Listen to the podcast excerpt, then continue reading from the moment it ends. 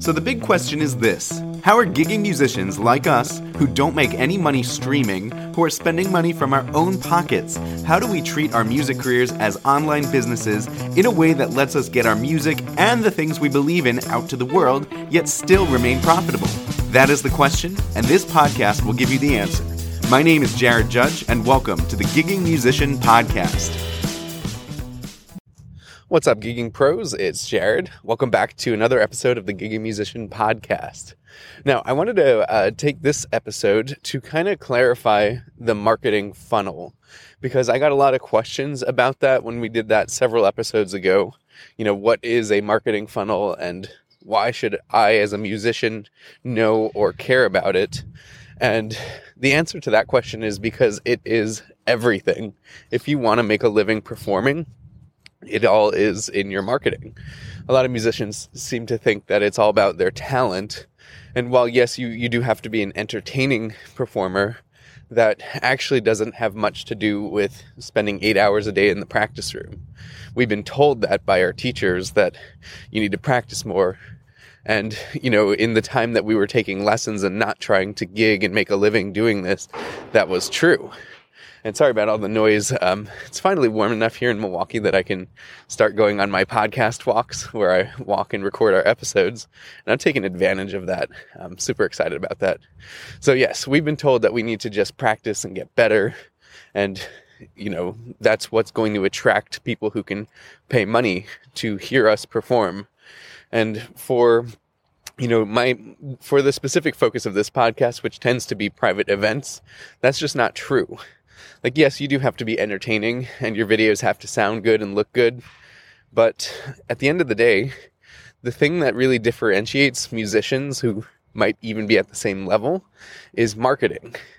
So marketing is a skill that you know some musicians work on some don't and those who do work on the marketing are going to be at a serious advantage compared to those who don't. Why? Because if they employ this marketing funnel method which I'll kind of go over again on this episode. But if they employ the marketing funnel method, they are going to like say there's say there's a corporate event that is looking for a cover band and they don't know where to start. They don't have friends who are in cover bands. They might not even live in the same city that you're in. So when they start to search for one, maybe on Google or reaching around, the musician who has the better marketing is going to appear on top of search results in Google, and they'll be the first thing that this person clicks on. Or if there's a musician who's better at partnering and using the partnership strategy as part of their marketing, and they ask their venue, hey, do you know any cover bands that could play for our, our event? Well, the first one that's going to come to mind is the, the musician who has taken the time and effort to build their partnership strategy and so, really, it's not about talent there, it's about your skill at marketing and the effort that you put into it. And I believe that if you put time and effort into something, you can improve it, which is why this whole podcast exists, because we spend time and effort improving our marketing. So, I want to clarify the marketing funnel because, you know, when I first introduced it, I, I introduced it a little bit too, you know, um, with too much marketing jargon, but I want you to understand its importance. So, the marketing funnel is a four step process to get somebody who doesn't know you to know that you exist, like you, and trust you enough so that they take action of booking you, signing your contract, and paying your deposit. And so, instead of thinking of it in terms of marketing, I actually like to think of it in terms of an audition process. And this is kind of a two way audition process meaning that you are you the band leader. Hold on one second across the street it's a little noisy here. So two-way audition process because you are auditioning potential clients potential people who can hire your group or your act for their next event and pay you a good amount to it. Why is it an audition process? Because not everyone is a good fit for you uh, for example some people might expect you to perform for a very low fee, and we want to weed those people out. Also, some people might want you to travel four hours each way. You might want to weed those people out. Some people might expect you to play songs you're not comfortable playing, and you want to weed those people out too. So that's why it's an audition process on your end, but it's also an audition process on their end because as with any audition, you know, if if there's a violinist going through an audition process, or in my case, a, an orchestra conductor going through an audition process, you want to make sure that the orchestra that you're auditioning for is a good fit for you. Like, what if there's some cultural fits, like the board of directors just not on the musician side and will do anything and everything to take advantage of them. So it might not be a good fit for the people hiring you, too. And we want them to weed themselves out, too. So if you think of your typical audition process, you know, from my experience, I auditioned for several orchestras and the U.S. Air Force Band and also the Army Band. Um, so for my Air Force audition, which I've mentioned previously on this podcast, I was auditioning to be a conductor. So the typical audition process for this specific uh, role, but I know it applies to other roles too, like violinists or wind players, is first you have to submit your resume. Um, so they call that the resume round. So that step one is the resume round. It's kind of an all call. Actually, let me back up. Step one is actually done by the the Air Force Band or the the audition committee. Is they actually advertise their auditions. So they spend time and money advertising this opportunity to qualified musicians across the country, sometimes across the world too. Like they'll buy ads in um, magazines for the instrument. They'll put emails out. And in, in case of the military bands, they actually visited different college music schools and talked about what positions they have open. And that costs money. So they spend money on ads to try to bring in as many applicants as possible. Then based on the effectiveness of those ads and even the good fit of the position, some of those musicians will respond to the ads by submitting a resume and an a- application. So they give the Air Force Band their contact information. I did this when I put together my audition tapes for uh, being a conductor. So I had to get footage, put it on YouTube, put fill out an application, attach my resume, and then wait so that was step two of the audition process. Step one was they paid money on ads. Step two was some of those people, some of those potential candidates filled out an application with an audition tape and resume. Based on that, then the audition committee narrowed it down to a select few who they then invited to um, audition in person.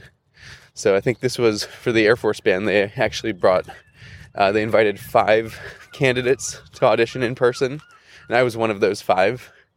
And so we had to pay all of our flights and everything, get a hotel, although I stayed with my brother. And they had us five take a test, and uh, it was a music theory and history test, which was kind of interesting. Not many orchestras do that, but for the Air Force Band, they did. And then they also had us conduct the Air Force Band. So us five got to do that. The audition committee was behind the band, watching how we interacted with the band and how we did musically. Based on how well you did and their perceptions of if you're a good fit or not, they extended one of those candidates a position. Um, and it was not me, so I did not make it through all the way to the end. Very disappointing, but ultimately led to, to bigger and better things. So they spent all this money getting all the candidates, all potential candidates, to submit resumes and audition tapes. Then they invited five, and then they hired one. That is an audition funnel because it starts really wide at the top, extending, like casting your net out to as wide a possible audience as possible.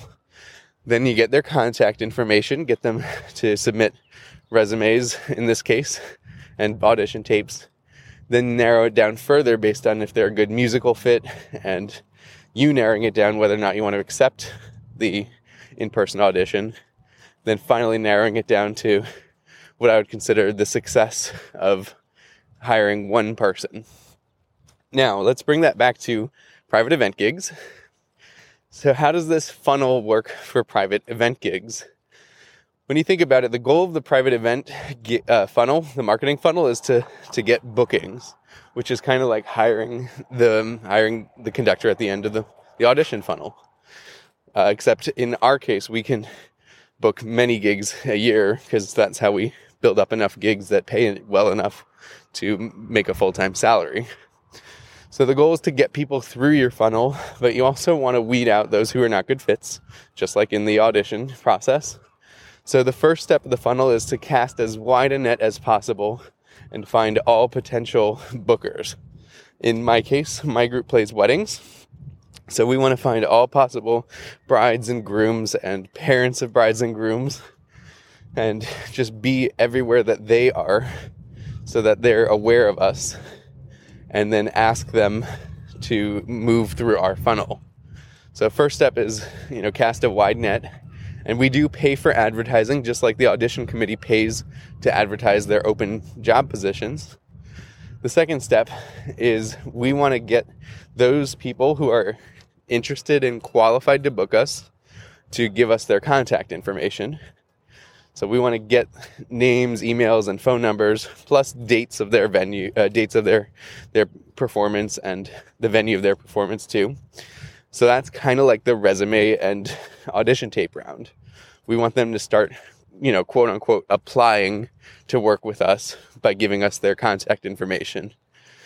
And then the third step is once they once they do that. By the way, in case you're not sold why we need their contact information, you can't book a gig unless you have their contact information. You have no way of following up with them, you have no way of communicating with them. And ultimately when you write your contract, which you should use a contract, you need uh, a, you need an email address to send it to. So that's why getting their contact information is so important. If they're not willing to give you their contact information, then they're not a good fit for you because you can probably tell they're going to be a nightmare to work with. So that's one of the ways that you weed out applications or candidates from your funnel is just by simply asking them to give you their contact information.